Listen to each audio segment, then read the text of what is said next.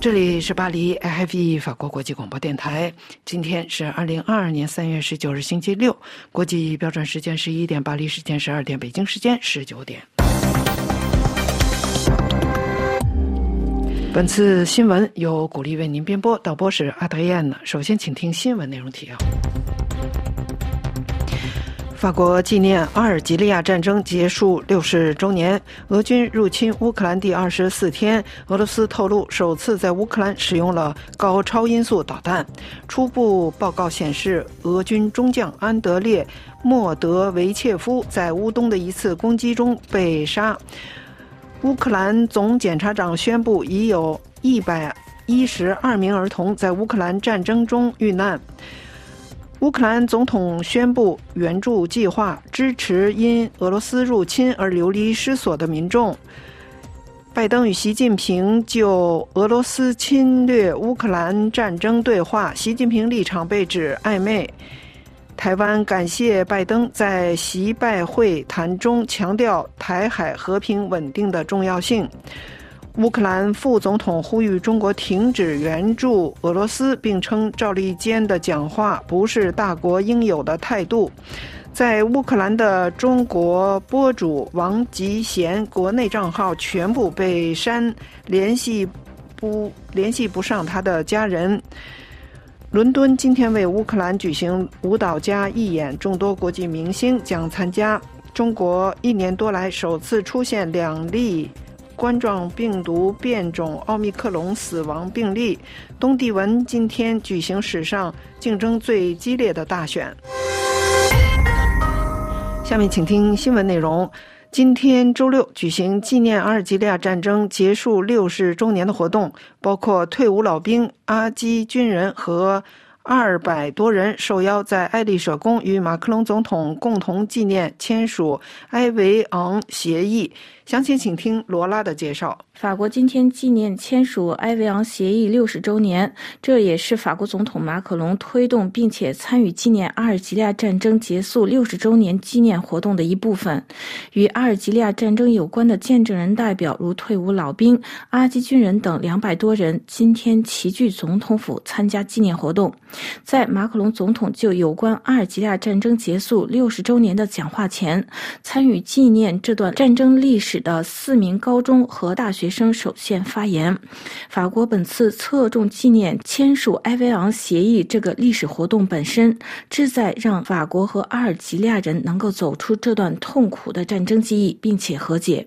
专门研究法国和阿尔及利亚关系的历史学家斯托拉指出，马克龙政府进行系列纪念阿尔及利亚战争活动，触及殖民历史，打破法国政坛禁议话题，属于法国历史的重大转折点，并启动法国政府和民间正视这段历史的新时期。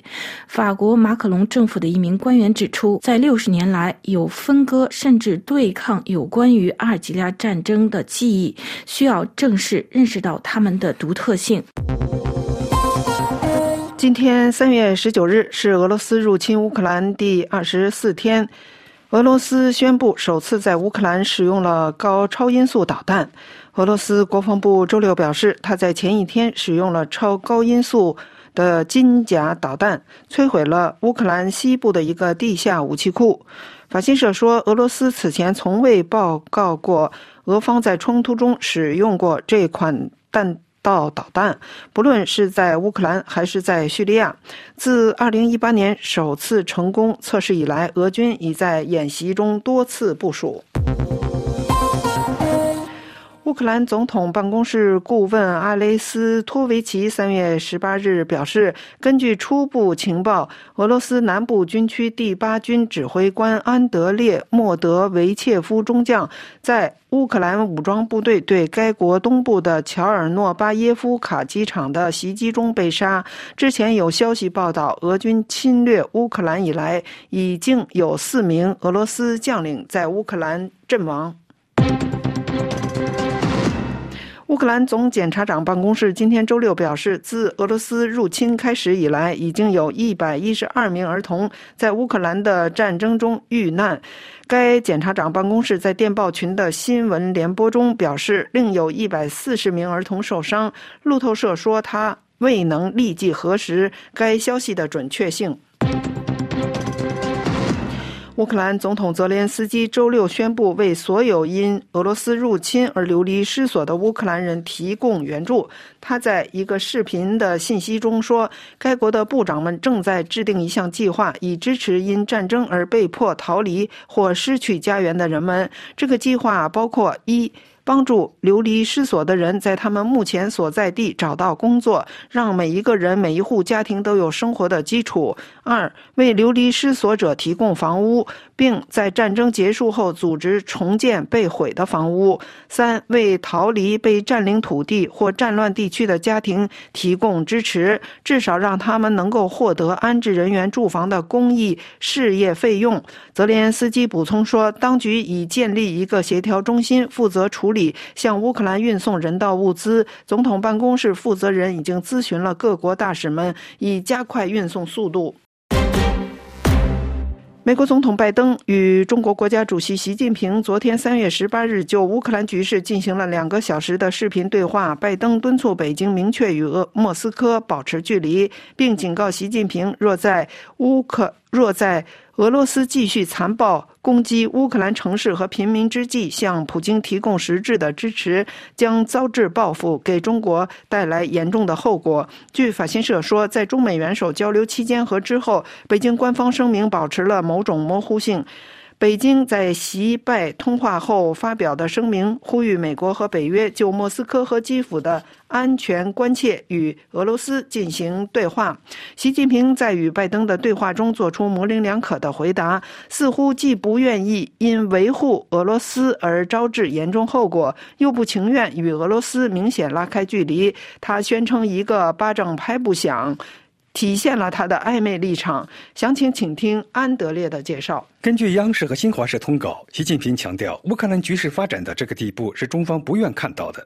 习近平还表示，作为联合国安理会常任理事国和世界前两大经济体，我们不仅要引领中美关系沿着正确轨道向前发展，而且要承担应尽的国际责任，为世界和平与安宁做出努力。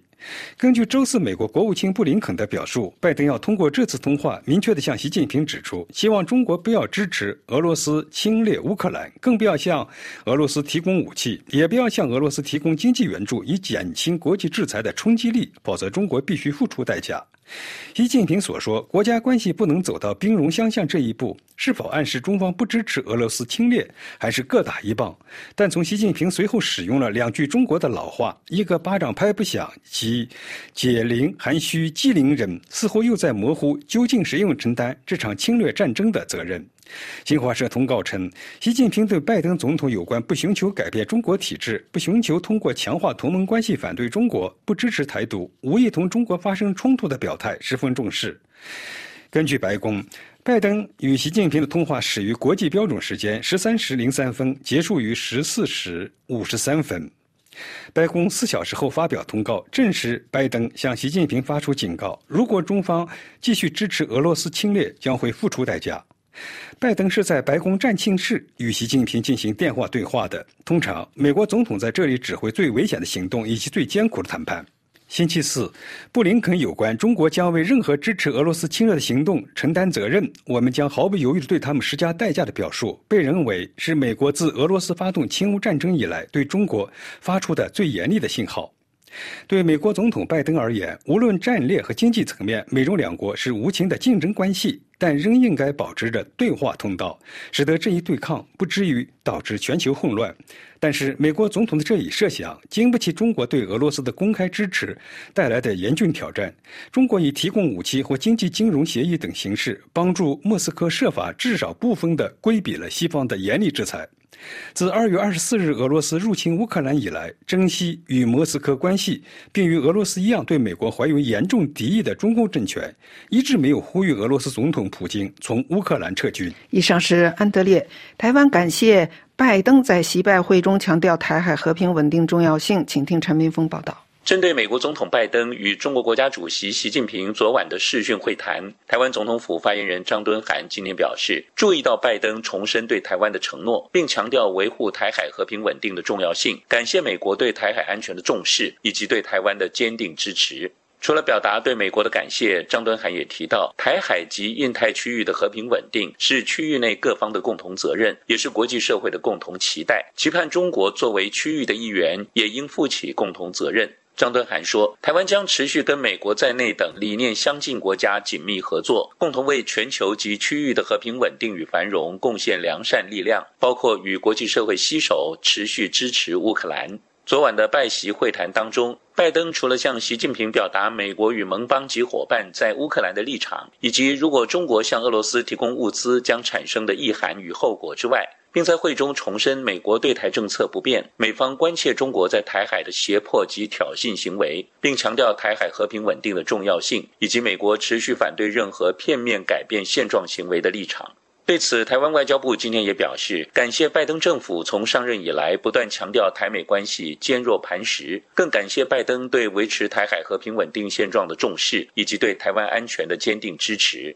针对乌克兰的情势，台湾外交部呼吁中国应采取具体作为，谴责俄罗斯对乌克兰的侵略，并配合国际社会的积极措施，以遏制俄罗斯在乌克兰的暴行。另外，台湾外交部今天发布新闻稿表示，外交部长吴钊燮十七号接受澳洲天空新闻台视讯专访时表示，中国试图改变国际秩序，将极权主义思想强加在台湾，甚至其他的亚太区域。如果台湾陷落，全世界都将受到影响。因此，台湾会全力维护主权及民主自由的生活方式。他说，中国及俄罗斯这些集权国家正在世界各地展开行动，共同向外扩张影响力。俄乌战争就是实例。为了避免这类事件在印太区域发生，民主国家必须正视并阻止极权主义的扩张。法广特约记者陈明峰台北报道。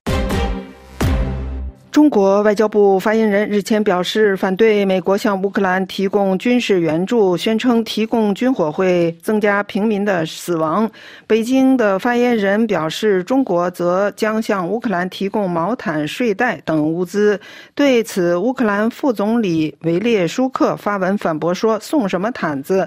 乌克兰人民需要的是覆盖在城市上空的防空系统。”他并呼吁中国别再支持俄罗斯。据《施华日报》今天。三月十九日报道，这位乌克兰副总理在脸书上写道：“中国外交部最近发言反对。”美国向乌克兰提供武器，说担忧可能增加平民死亡。中国外交部的发言人还说，乌克兰需要食物与睡袋。中国还说要提供我们食品、婴儿食品、睡袋和毛毯，还有防水寝具。他说：“我身为乌克兰政府的一员，想对我们的中国朋友说，这绝不是大国应有的态度。送什么毯子？俄罗斯正在轰炸我们城市的住宅区，我们需要的是覆盖在平民上空。”的防空系统送什么防水的寝具？他建议中国外交部最好问一问上周才从乌克兰逃离俄罗斯炮火的一百六十位中国留学生的意见。他说：“我们不需要毛毯和寝具，我们需要保卫自己土地的武器。我们也呼吁中国人停止支持那些轰炸乌克兰住宅区的人。”在乌克兰介绍当地情况的中国博主王吉贤先生日前在国内的所有账号都被删除，他现在已无法与家人联系。他呼吁大家帮他联系到他的家人报平安。中国大陆在周六记录了一年多以来首次出现的两例。冠状病毒死亡病例，此举显示冠状病毒变体奥密克戎对中国的威胁正在增加。法新社说，这是自2021年1月26日以来，不包括香港和澳门的中国大陆首次再有人死于冠状病毒。目前，中国大陆因为冠状病毒大流行的官方死人死亡人数达到了4638人。这个报道还说，中国当前。记录的四千零五十一例新的感染病例，在在吉林省占多数。东帝汶今天三月十九日举行总统选举。据法新社今天发自地利的报道说，这个年轻的东亚国家今天举行史上最激烈的总统选举，一百五十个投票站都排队站站人，都排队投票。IFP 法国国际广播电台。这里是巴黎 IFE 法国国际广播电台。下面请听罗拉主持的要闻解说。各位听众，今天二零二二年三月十九日周六，法国纪念签署埃王协议六十周年。法国总统马克龙启动系列纪念阿尔及利亚战争结束活动，是具有挑战性的政治选择。马克龙总统呼吁要正视历史，进行和解。安抚该战争在法国和阿尔及利亚造成的创伤，特别是还有不到三周的时间，法国人进行总统选举的第一轮投票，总统候选人马克龙要争取更多的选民支持。法国总统府今天举行纪念埃维昂协议签署六十周年的纪念活动，这也是法国总统马克龙推动并且启动纪念一九六二年阿尔及利亚战争结束六十周年纪念活动的一部分，就是在一九。六一年十月十七日，镇压参加巴黎示威游行的阿尔及利亚人的周年纪念日，在一九六二年三月十九日签署埃维昂协议，标志着阿尔及利亚战争结束。法国政府启动回顾阿尔及利亚战争历史行动。马克龙于2018年正式承认数学教授奥丹这位共产党和反对殖民主义的激进主义者死于法国军队的酷刑，成为开启纪念活动的标志性事件。随后有向抵抗法国征服的埃米尔·杜勒卡德尔的致敬。另外，法国提前十五年开放与阿尔及利亚战争有关的司法档案，同时向被邀请从事法国档案工作的阿尔及利亚年轻研究人员提供奖学金。这都显示马克龙政府真正正视这段历史政治意愿，并且有相关的财政支持，受到历史学家们的普遍欢迎。但是，法国总统马克龙在二零二一年的三月二日，以法国名义承认阿尔及利亚律师民族主义者布门杰尔在一九五三年的三月阿尔及利亚战争期间遭受法国军人拷打并被杀害，引发争议。马克龙总统自己表态，这不是一个孤立的行为。阿尔及利亚战争期间，任何一方犯下的罪行、实施的暴行都不容原谅，也不能被掩。盖马克龙总统做出促进两国和解，但他同时说不会表示悔恨和道歉。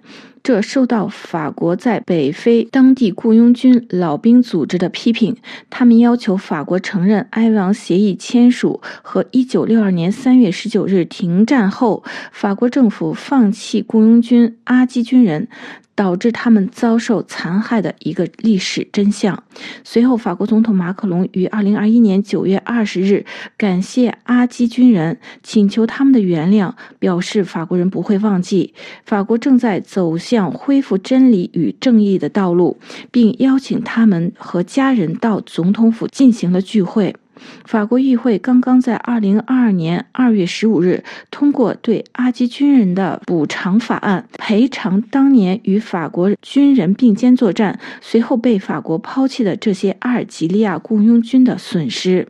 此前，历史学家斯托拉在2021年1月向马克龙总统提交了有关殖民和阿尔及利亚战争的研究报告。斯托拉近期表示，马克龙政府从2018年开始缓解阿尔及利亚战争创伤的努力。打破了法国政坛的禁议话题，是法国历史上的重大转折点。在最近的一年里，马克龙政府所做的努力超过过去六十年历届法国政府的行动。六十年前的一九六二年三月十八日，当时法国政府与阿尔及利亚政府进行了十八个月的秘密谈判后，与该临时政府代表签署了具有历史意义的艾维昂协议，结束了此前法国。政府与阿尔及利亚民族解放阵线代表的长期艰难谈判，标志着法国结束了在阿尔及利亚长达一百三十二年的殖民统治，也结束了非洲大陆在二十世纪所经历的最激烈的战争之一，开启了阿尔及利亚独立之路。埃维昂协议有九十三页，主要内容包括：首先，在阿尔及利亚实现全面停火，组织过渡政府；法国和阿尔及利亚在经济、技术和文化方面保持密切合作关系；在军事方面，法国将在实现停火后逐步减少在阿尔及利亚的驻军等。但是，拒绝签署这些协议的秘密武装组织在阿尔及利亚采用了焦土战略，各方势力的拉锯战让。阿尔及利亚在与法国签署停战协议后，经历了极端的暴力过渡时期，导致数十万在阿尔及利亚出生的法国人逃亡。目前，在法国有七百多万法国人与当时阿尔及利亚非殖民化过程造成的悲剧有关。对于这些法国和阿尔及利亚的家庭而言，这段历史仍然是一段非常痛苦的记忆。阿尔及利亚独立已经过去六十年，这场战争的参与者和后代正在努力就这段充满痛苦和矛盾的历史达成和解。法国政府期待法国和阿尔及利亚之间的和解，并不要落入否认或者忏悔的陷阱。法国政府继续向阿尔及利亚政府伸出和解之手。各位听众，今天的要闻解说节目由罗拉编辑和播报，跟大家介绍法国纪念阿尔及利亚战争结束六十周年。感谢各位的收听，也感谢阿特耶娜的技术合作。我们在下次节目中再会。各位听众，下面请听本台记者杨梅编播的法国报纸摘要。听众朋友，周六法国各大媒体关注的焦点议题依然是乌克兰战争以及法国总统选举的竞选活动。中国在俄乌战争中的立场连日来备受各方解读。俄罗斯是否向中国提出军事援助？俄罗斯是否有此需要？以及西方的压力将对中俄合作关系产生何等影响？等等，都是舆论的聚焦点。《费加罗报》一观点周刊纷纷就此议题刊登了长篇访谈。法国战略研究基金会副主任、俄罗斯问题以及中俄关系。研究专家伊莎贝勒·法贡女士认为，来自西方的压力只会使中俄两国之间的关系更加接近。在谈到中国是否会向俄罗斯提供军事援助时，法贡女士的回答十分谨慎，因为她首先认为，俄罗斯在早已做好备战的前提下向北京提出军事援助的说法令人惊讶。其次，莫斯科明知北京处境为难，为何强其所难？最后，美国在中美会谈的前夕披露了上述信息是否有其特殊的用意？美方是否有意迫使北京与莫斯科拉开距离，从而对莫斯科提出的要求加以拒绝？事实上，他认为俄罗斯很可能会对中国的一些工业科技产品感兴趣，例如无人驾驶飞机等等。伊莎贝勒·法贡女士在访谈中强调，虽然中俄之间并不存在联盟关系，但是两国合作紧密却是不争的事实。中俄之间配合默契一唱一和，尽管他们双方都不愿意被对方拉入泥潭。最近十多年来，中俄之间的军事合作日益紧密，超出了。自从2000年以来，在上海合作组织的框架，2012年以来，两国海军的联合军演甚至扩大至南中国海与地中海。与此同时，两国陆军之间的合作也日益紧密。二零一八年，中国军队参与俄罗斯军队的东方二零一八战略军演。三年之后，俄罗斯军队参与中国军队的军事演习。很显然，中俄之间的热烈合作关系不可能在短时间内骤然冷却。不过，同北约同盟国之间的合作相对比，中俄之间的军事合作还存在一定的距离。至于西方的压力将如何影响中俄之间的合作，对此，法贡女士回答说：“虽然西方的制裁会对中国经济构成威胁，尤其是乌克兰是中国‘一带一路’的一大重要环节。不过，从中俄联合声明的内容来看，中国立场鲜明地站在俄罗斯这一边。二零一四年克里米亚战争之后，中国就无视美国的制裁，购买了俄罗斯的大量武器，包括 S 四百型导弹与苏三十五型战斗机。可以说，到目前为止，西方的制裁只是使中俄两国的关系日益靠近。”对欧盟安全研究学院的负责人、汉学家爱丽丝·艾克曼女士来说，中俄之间的关系事实上已经属于一种同盟国的关系。他认为，北京对莫斯科的支持并不是低调无声的支持。中国多次强调，俄罗斯是他永远的朋友，是最重要的战略伙伴国。这些言论在今天的背景下意味深刻。而且，中国不仅拒绝加入制裁俄罗斯，系统性的反对任何对俄罗斯的制裁方式，而且继续与俄罗斯进行正常的经贸往来。尽管中国在联合国安理会以及联合国大会两度投了弃权票，但是这并不意味着中国立场中立。首先，北京投反对票的现象向来十分罕见；其次，此番北京投反对票的前提条件是必须对谴责议案进行修改，不能对俄罗斯的入侵进行直接的谴责，并且必须使用俄罗斯官方使用的说法。而且时至今日，中国外交毫不隐晦地支持俄罗斯。问题并不是中国是否支持俄罗斯，而是支持到何种程度。至于美国对中国的制裁威胁是否起到了威慑作用，对此，艾克曼女士的回答是：美国总统拜登很可能将其威胁落实到具体行动，届时许多中国企业将因此而受到影响，中美之间的紧张关系很可能会继续升级。艾克曼女士同时分析指出，中俄关系之所以在二零一四年克里米亚战争之后迅速升级，也正是由于北京认为莫斯科可以协助中国共同建立国际新秩序。中国是否有可能在经济技术上完全脱离西方民主国家？对此，艾克曼女士的回答是在短期内并不可能。不过，中国自2012年开始实施的第十四个五年计划，计划减少对西方的市场以及科技的依赖。而且，他认为从香港的例子可以看出，同政治与意识形态等因素相对比，经济因素已经退居其二。至于乌克兰战争是否会推动北京武装攻打台湾，对此，艾克曼女士认为，台海之间的紧张关系存在已久，北京并不需要普京发动乌克兰战争而发动对台湾的攻击，必须将乌克兰问题与台湾问题区别对待。可以肯定的是，北京将从各个层面加大对台湾的压力筹码，包括经济、科技、司法以及信息战。台湾二零二四年的总统选举将会面临巨大压力。以上的法国报纸摘要是。杨梅选播，感谢各位的收听，我们下次节目再会。各位听众，下面请听本台记者福林编播的印太纵横专题节目，谈美国在未来十年印太地区的部署。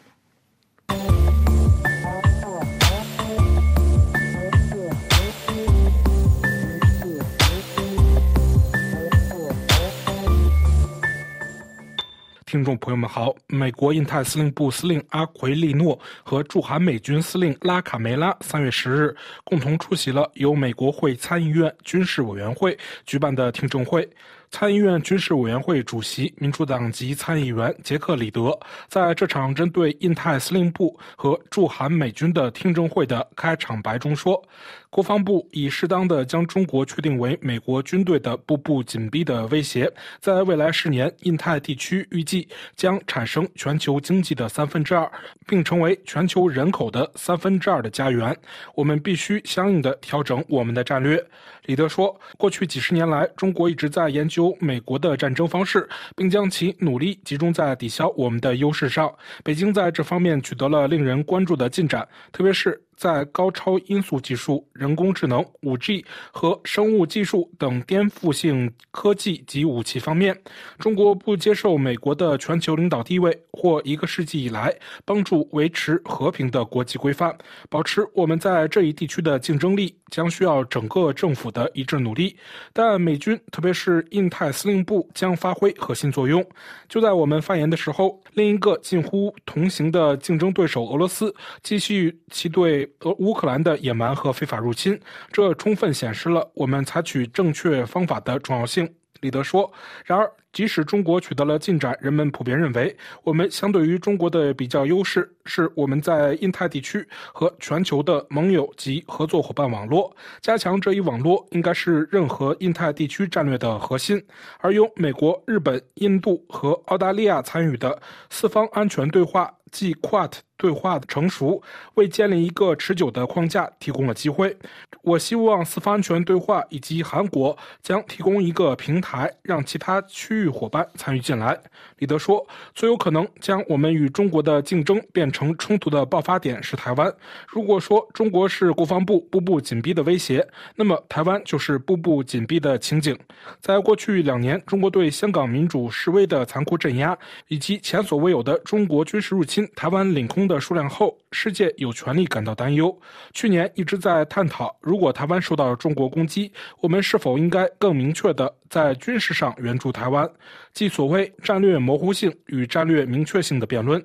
在我看来，我们应该保持战略模糊的政策，这种政策。几十年来帮助维持了台海和平。更重要的是，将我们的政策改为战略清晰，实际上会导致冲突升级，并导致我们正在努力防止的冲突。李德说：“阿奎利诺上将面对这些广泛的挑战，我想让你评估印太司令部为执行美国在该地区的战略所做的准备。当我们寻求更有效的与中国竞争时，我们也必须管理朝鲜构成的威胁。几十年来，朝鲜一直困扰着共和党和民主党政府，维护朝鲜半岛的和平与稳定必须仍然是国防部的优先事项。”尽管解决朝鲜带来的长期挑战需要国家力量的所有因素。李德补充说：“通过各种情报报告，我们知道金正恩将核武器视为对外国干预的最终威慑，并且随着时间的推移，他打算作为一个核国家获得国际认可和尊重。美国政策的最终目标仍然是朝鲜半岛的无核化，但我们并没有采取全盘否定的做法。相反，拜登政府追求的是他所描述的以消除对美国的威胁为目标，对朝鲜采取较准的、实用的外交方法。”这种方法将需要与朝鲜人进行聪明而坚定的接触，但最更重要的是，它需要与我们在印太地区的盟友和伙伴，特别是韩国及日本进行协调。拉卡梅拉上将，我想问问你对美国、日本、韩国和其他区域伙伴在解决朝鲜不稳定活动中的伙伴关系的看法。李德说：“同样，上将，任何军事指挥官的最高优先事项是确保他们所指挥部队做好执行任务的准备。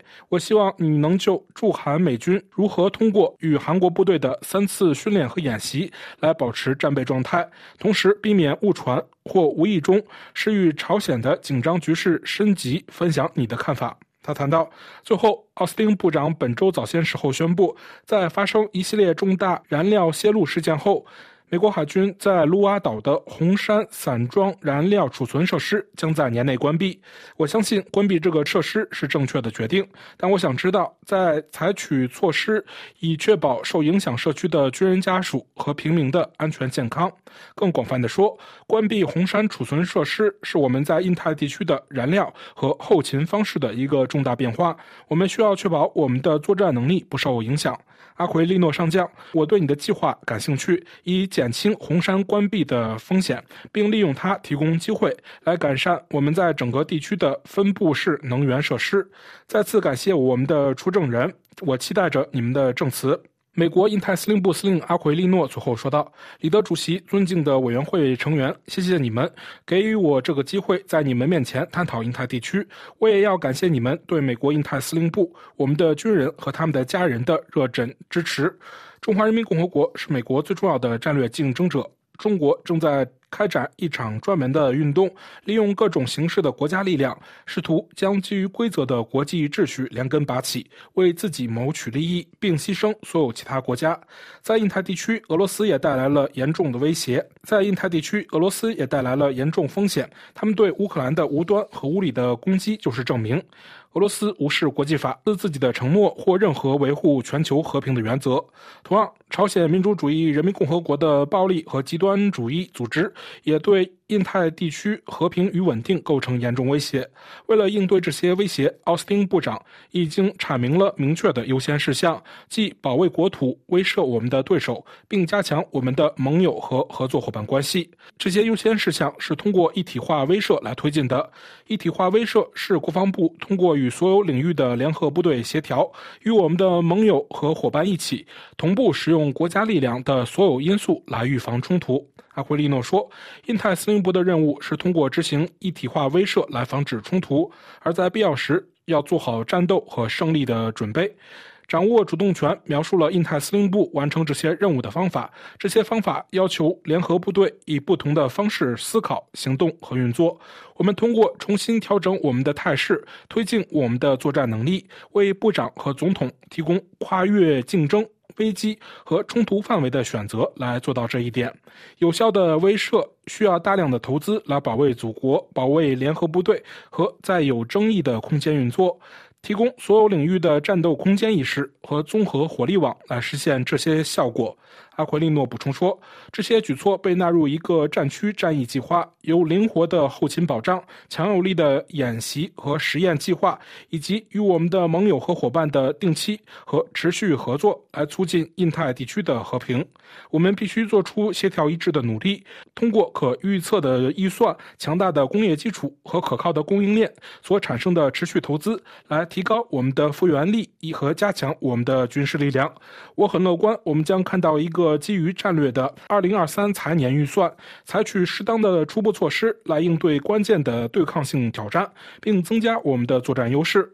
我们现在和将来承诺的资源。将有助于维护一个自由和开放的印度太平洋。它将加强我们的威慑态势，并在威慑失败时为我们提供战斗和取胜的能力。谢谢你，主席。我期待着大家的提问。在随后的听证会期间，该委员会主席李德问道：“阿奎利诺上将，台湾历来购买昂贵的军事平台，而不是不对称的系统，这在与中国的实际冲突中可能更有意义。而除此之外，台湾是世界上最强大的经济体之一。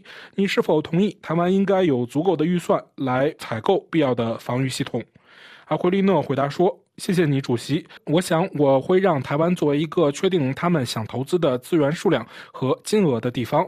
我想我要说的是，对于我看到的台湾所投资的军事武器趋势是正确的。因此，例如鱼叉导弹系统是一种军事武器，将为台湾人民提供一个可行的防御态势。此外，他们空军的 F 十六战斗力。因此，他们想投资的金额是计算的一部分。他们想投资的东西，我认为他们走的是正确的道路。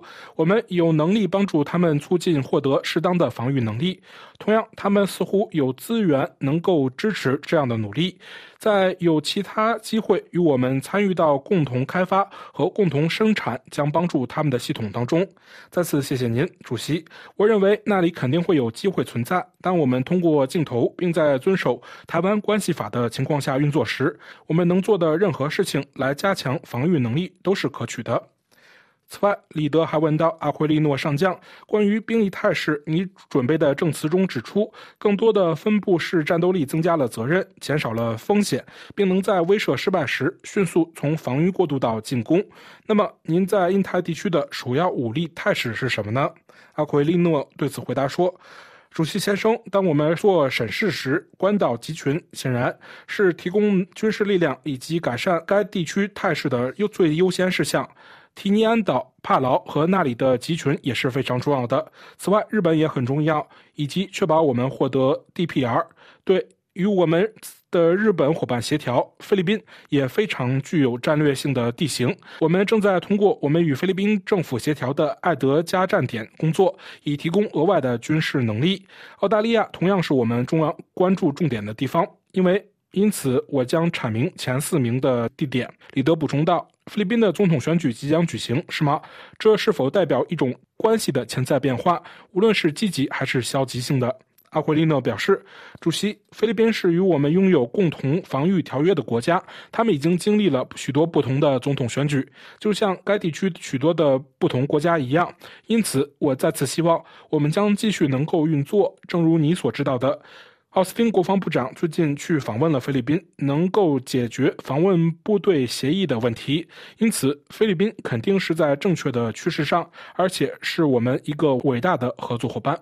感谢您的收听，也感谢法布里斯的技术合作，请您在我们的印太纵横节目栏目中查看本期节目的详细内容。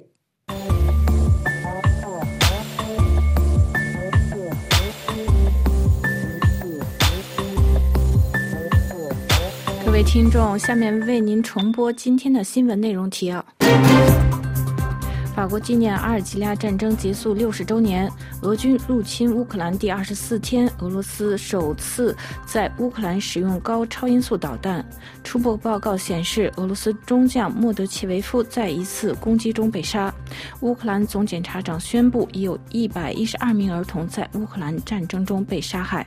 乌克兰总统宣布援助计划，支持因俄罗斯而流离失所的民众，拜急救乌克兰入侵。新被俄罗斯入侵战争对话，习近平立场被指暧昧。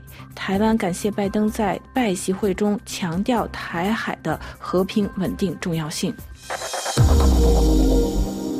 各位听众，下面请听本台记者瑞迪编播的公民论坛专题节目，跟大家谈谈俄乌战争的启示，两位台湾学者的不同观点。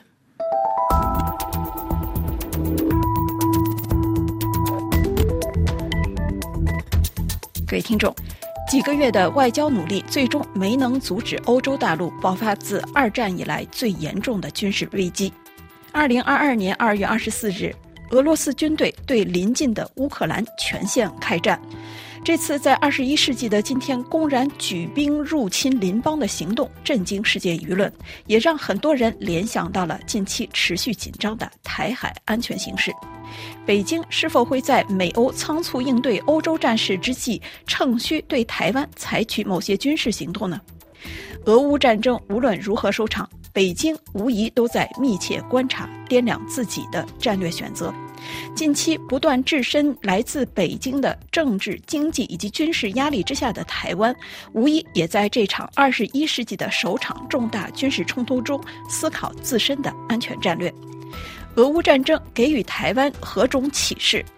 今天的公民论坛节目邀请两位台湾学者，目前在台湾淡江大学外交与国际关系学系任教的荣誉教授陈一新先生，和台湾国立中山大学中国与亚太区域研究所的郭玉仁教授，分别谈谈他们的观察和分析。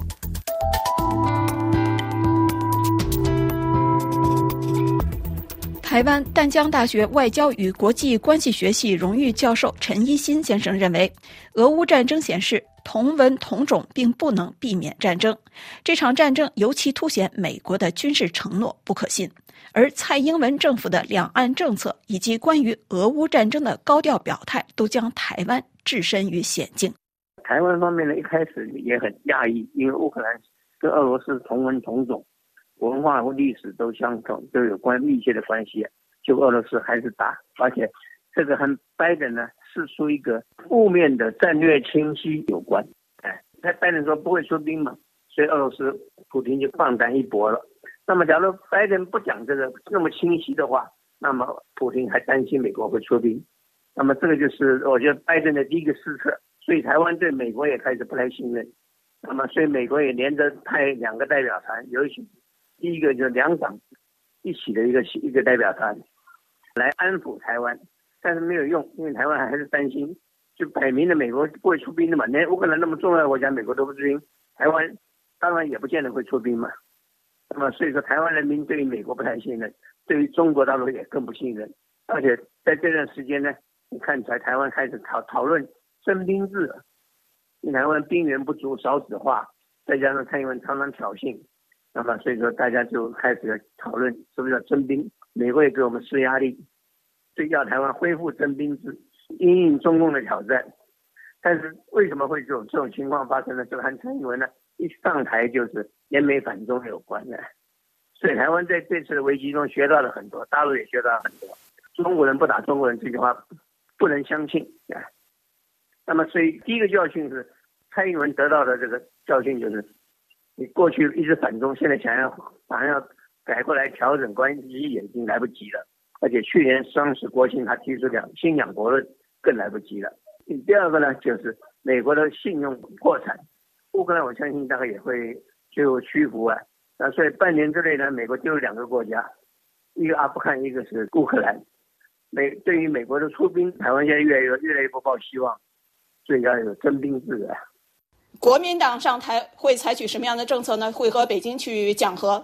当然，他他一定要等，现在就要抛出接受完全接受两岸共识，而且透过两岸共识呢，展开一些对话。虽然国民党现在没有没有执政，没有公权力，但是还是应该对大陆表示善意。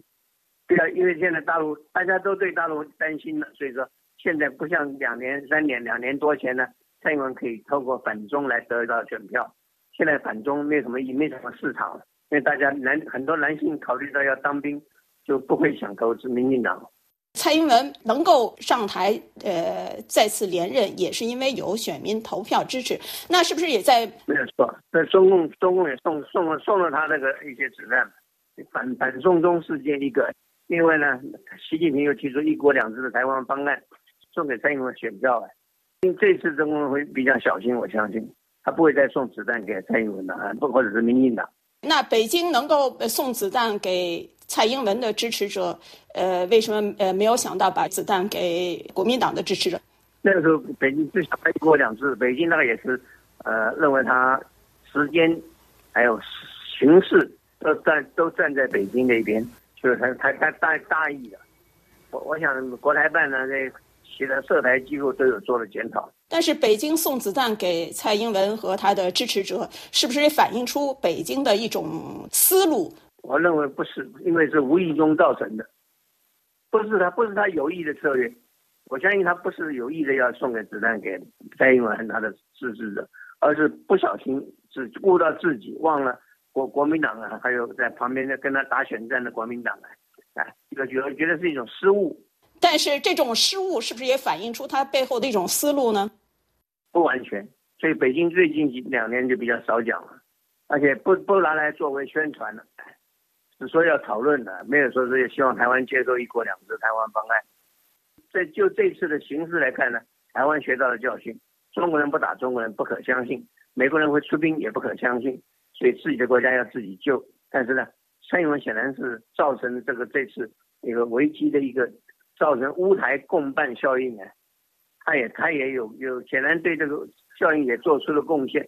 我觉得这个对所谓贡献是负面的。台湾民间还是有不少支持乌克兰的声音，而且一些呃台湾人也在积极的为乌克兰人捐赠物资。俄罗斯呢，呃。几天前也列出了一个不友好国家和地区的名单，台湾也在榜上有名，被列为不友好的地区。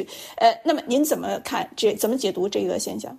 我是认为呢，蔡英文总统呢，作为一个小国的领导人，不应该那么高调，因为美国会要求我们谴责俄罗斯或者抵制俄罗斯，或者是制裁俄罗斯，但是我们不应该那么高调，配合可以配配合美国，但是因为美国的压力我们也挡不住。但是呢，决定不要高调，也不要那个过于大声，这样子对台湾不利。你看，像日本、南韩都比较谨慎小心，不准国民呢去参加志愿国际兵团呢。德国也小心翼翼，而且都有跟美国有盟约关系，台湾没有，所以更要小心翼翼啊。但是民间活动它还是有它一个自主性，民间是自自动自发的，挡不住，政府就要稍微低调一点。不要太过高调，我认为蔡英文还是高调。蔡政府是不是也是在回应一个民间的期待呢？没有，不是回应，他是先自发自动，想要带动民间。我也认为俄罗斯不对，没有错，台湾人民自动自发也对，但是政府领导人不要那么大声。台湾国立中山大学中国与亚太区域研究所的郭玉仁教授与陈一新教授观点多有不同。他认为，在这次俄乌战争中，美国情报之精准以及对印太战略重心的坚守，都增添了台湾以及其他印太国家的信心。而台湾在国际高科技供应链中的独特地位，也使得台湾在国际联合制裁俄罗斯的行动中无法置身事外。台湾社会跟民间的反应，在战争爆发的前三天，是的确是非常担忧，真的是有那种今日乌克兰，明日台湾，深深的感觉到威胁感突然非常靠近台湾了。可是俄罗斯跟乌克兰的战况开始慢慢明朗，并不像原来美国的评估是七十二小时内战争就会结束嘛。所以过了第四天之后，甚至于过了一个礼拜之后，台湾民间的社会其实开始慢慢的对于这种绝对的强国在欺凌弱国，没有办法如预期般的胜利，对台湾反而自信心是增加的。政府方面的话就非常具体了，台湾官方从这一次俄乌战争里面学到几个很重要的启示啊。第一个就是美国身为台湾最重要的安全伙伴国，美国在整体的状况的掌握真的是非常精准跟非常及时啊。这个部分对于美国的盟国，包含日本、韩国还有台湾，像台湾是伙伴国了，呃，感觉到对美国的信心是增加的啦。再加上说，美国并没有因为乌克兰战争爆发，它的军事重心就转移到欧洲去嘛，这一点也是让在印太地区的盟友会相对放心非常多。第二点，台湾其实一直在检讨说，我们现在就是我们所谓的交战守则会不会太过于被动啊？对于民主国家来讲，当有一个威权国家用武力在威胁你的时候，我们是不是等着被打了？还是说我们有相应应的这些军备跟警戒提升的制度？那第三个乌克兰战争的非常重要的启示，就是我们军事跟关键基础设施的韧性、耐打性。乌克兰的军队到目前为止还能够打仗，是因为它的直管通勤系统都还是完整的。那第四个对台湾很大的启示，就是对我们的 Reserve Army。那这一点其实我们到目前为止已已经做了五年了，只是说在后备动员的速度跟完整性还不够高。第六点就是普丁的这个用兵方式，让台湾突然有点点警觉。如果把普丁的用兵模式套在台湾的话，变成说中国要打台湾，有可能他会先打外离岛。同时，他的部队在渡海到外里岛的时候，他会用飞弹攻击本岛的重要设施，让台湾本岛没有办法去救外里岛。普丁的用兵模式其实反倒是提醒台湾，包含金门、马祖、澎湖，呃，这些离岛它前哨的重要性啊。最后一个比较重要的就是有关抵抗意志跟心理防线啊。乌克兰战争之所以会打成这个样子，也跟乌克兰人民跟乌克兰部队他的抵抗意志、心理防线非常坚强，包含美国在内的所有国家全部都误判了，非常意外。这一点是台湾我觉得是最弱的地方啊。这个部分我觉得台湾政府以后要花非常多的时间啊，就是怎么去让老百姓了解到说，面对一个绝对的军事强国哈，我们不是一定输的啦。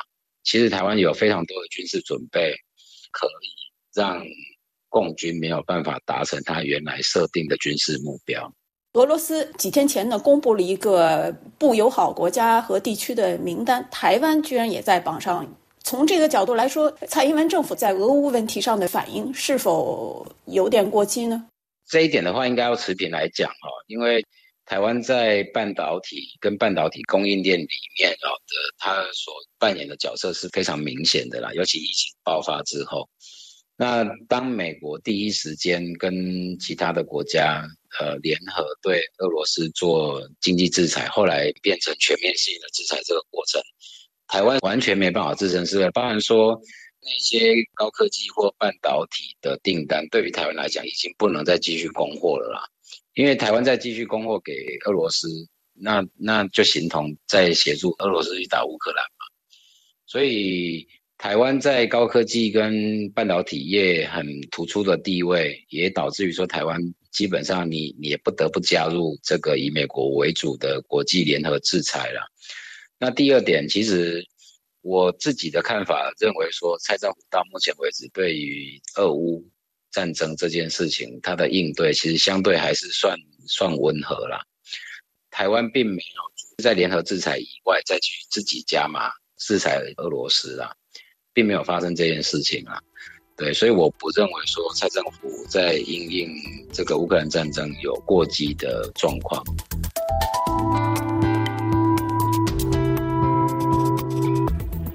各位听众。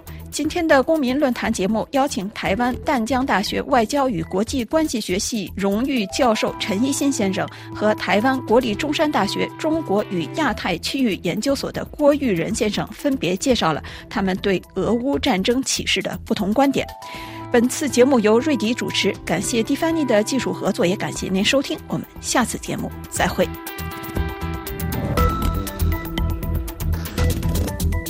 各位听众，这里是巴黎，欢迎您收听 IF 法国国际广播电台的专题节目。本次节目是由古丽和罗拉为您共同主持编播，感谢阿特耶娜的技术合作，也感谢大家的忠实收听。今天的法语播音节目即将结束，欢迎大家继续收听巴卢巴黑第四十六课。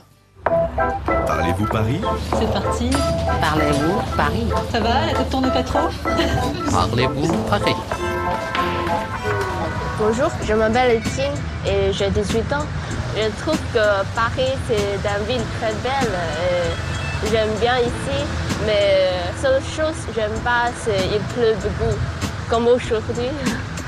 J'aimerais savoir comment les Parisiens organisent le rendez-vous dans la journée. 金是一位来自中国的中学生， 今年十八岁。他很想知道法国人如何管理自己的时间。我们今天来到一家私人助理代理公司。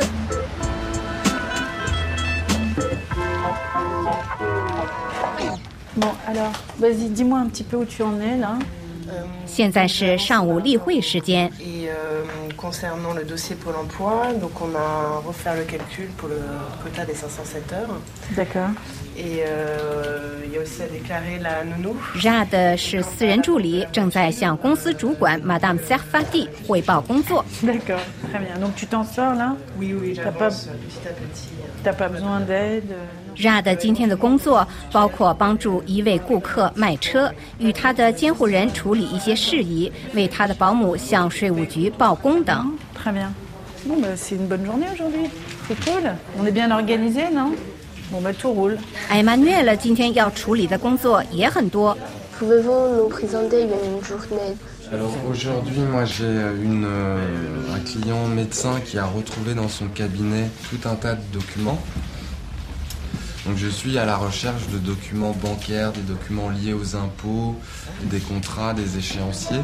Et donc j'espère euh, retrouver la trace de ces documents dans... euh, 他得去一位医生的诊所整理并搜集报税单、银行资料 （des documents bancaires）。 Et il faut prendre rendez-vous par quel service pour vos clients Qu'est-ce que nos clients peuvent nous demander? Alors, parfois, il arrive qu'on prenne des rendez-vous chez les médecins ou un rendez-vous chez le coiffeur. Ou même là, on a une anecdote un peu rigolote. On a un client qui a un chien. Donc, on organise le toilettage du chien, euh, les promenades du chien. Voilà, enfin, des choses comme ça.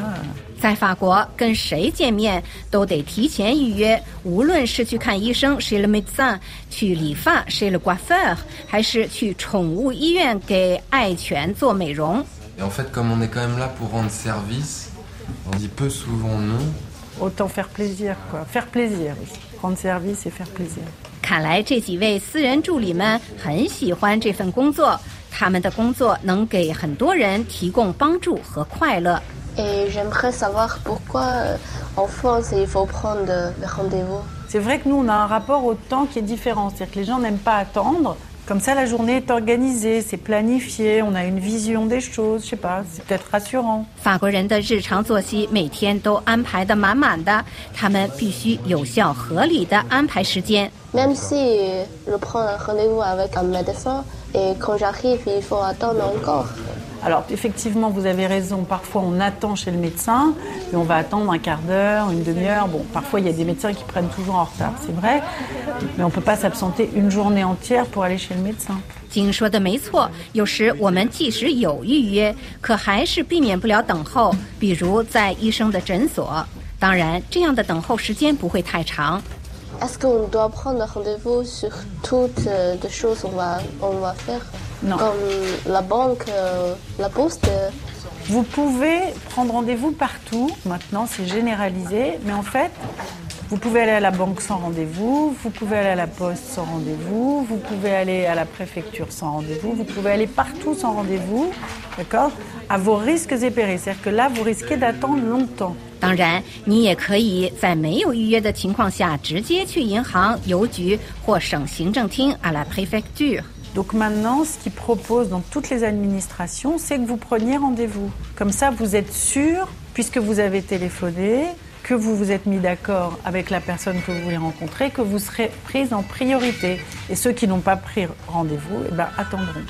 不过有预约能让您节省很多时间。金 ，tu penses qu'en Chine on aurait besoin d'assistants personnels Euh, en fait, en Chine, euh, tu peux aller directement et attendre pour quelques minutes. 的确，在中国办事是无需预约的，你可以直接去，然后排队等候就可以了。好吧，在这件事情上，金恐怕得学会入乡随俗了。Je vais vous dire merci gentil pour euh, expliquer pour moi toutes les choses que je ne comprends pas. Vous êtes gentil. Bon, bah, j'espère avoir été claire et puis vous avoir apporté des réponses. C'est très clair et merci.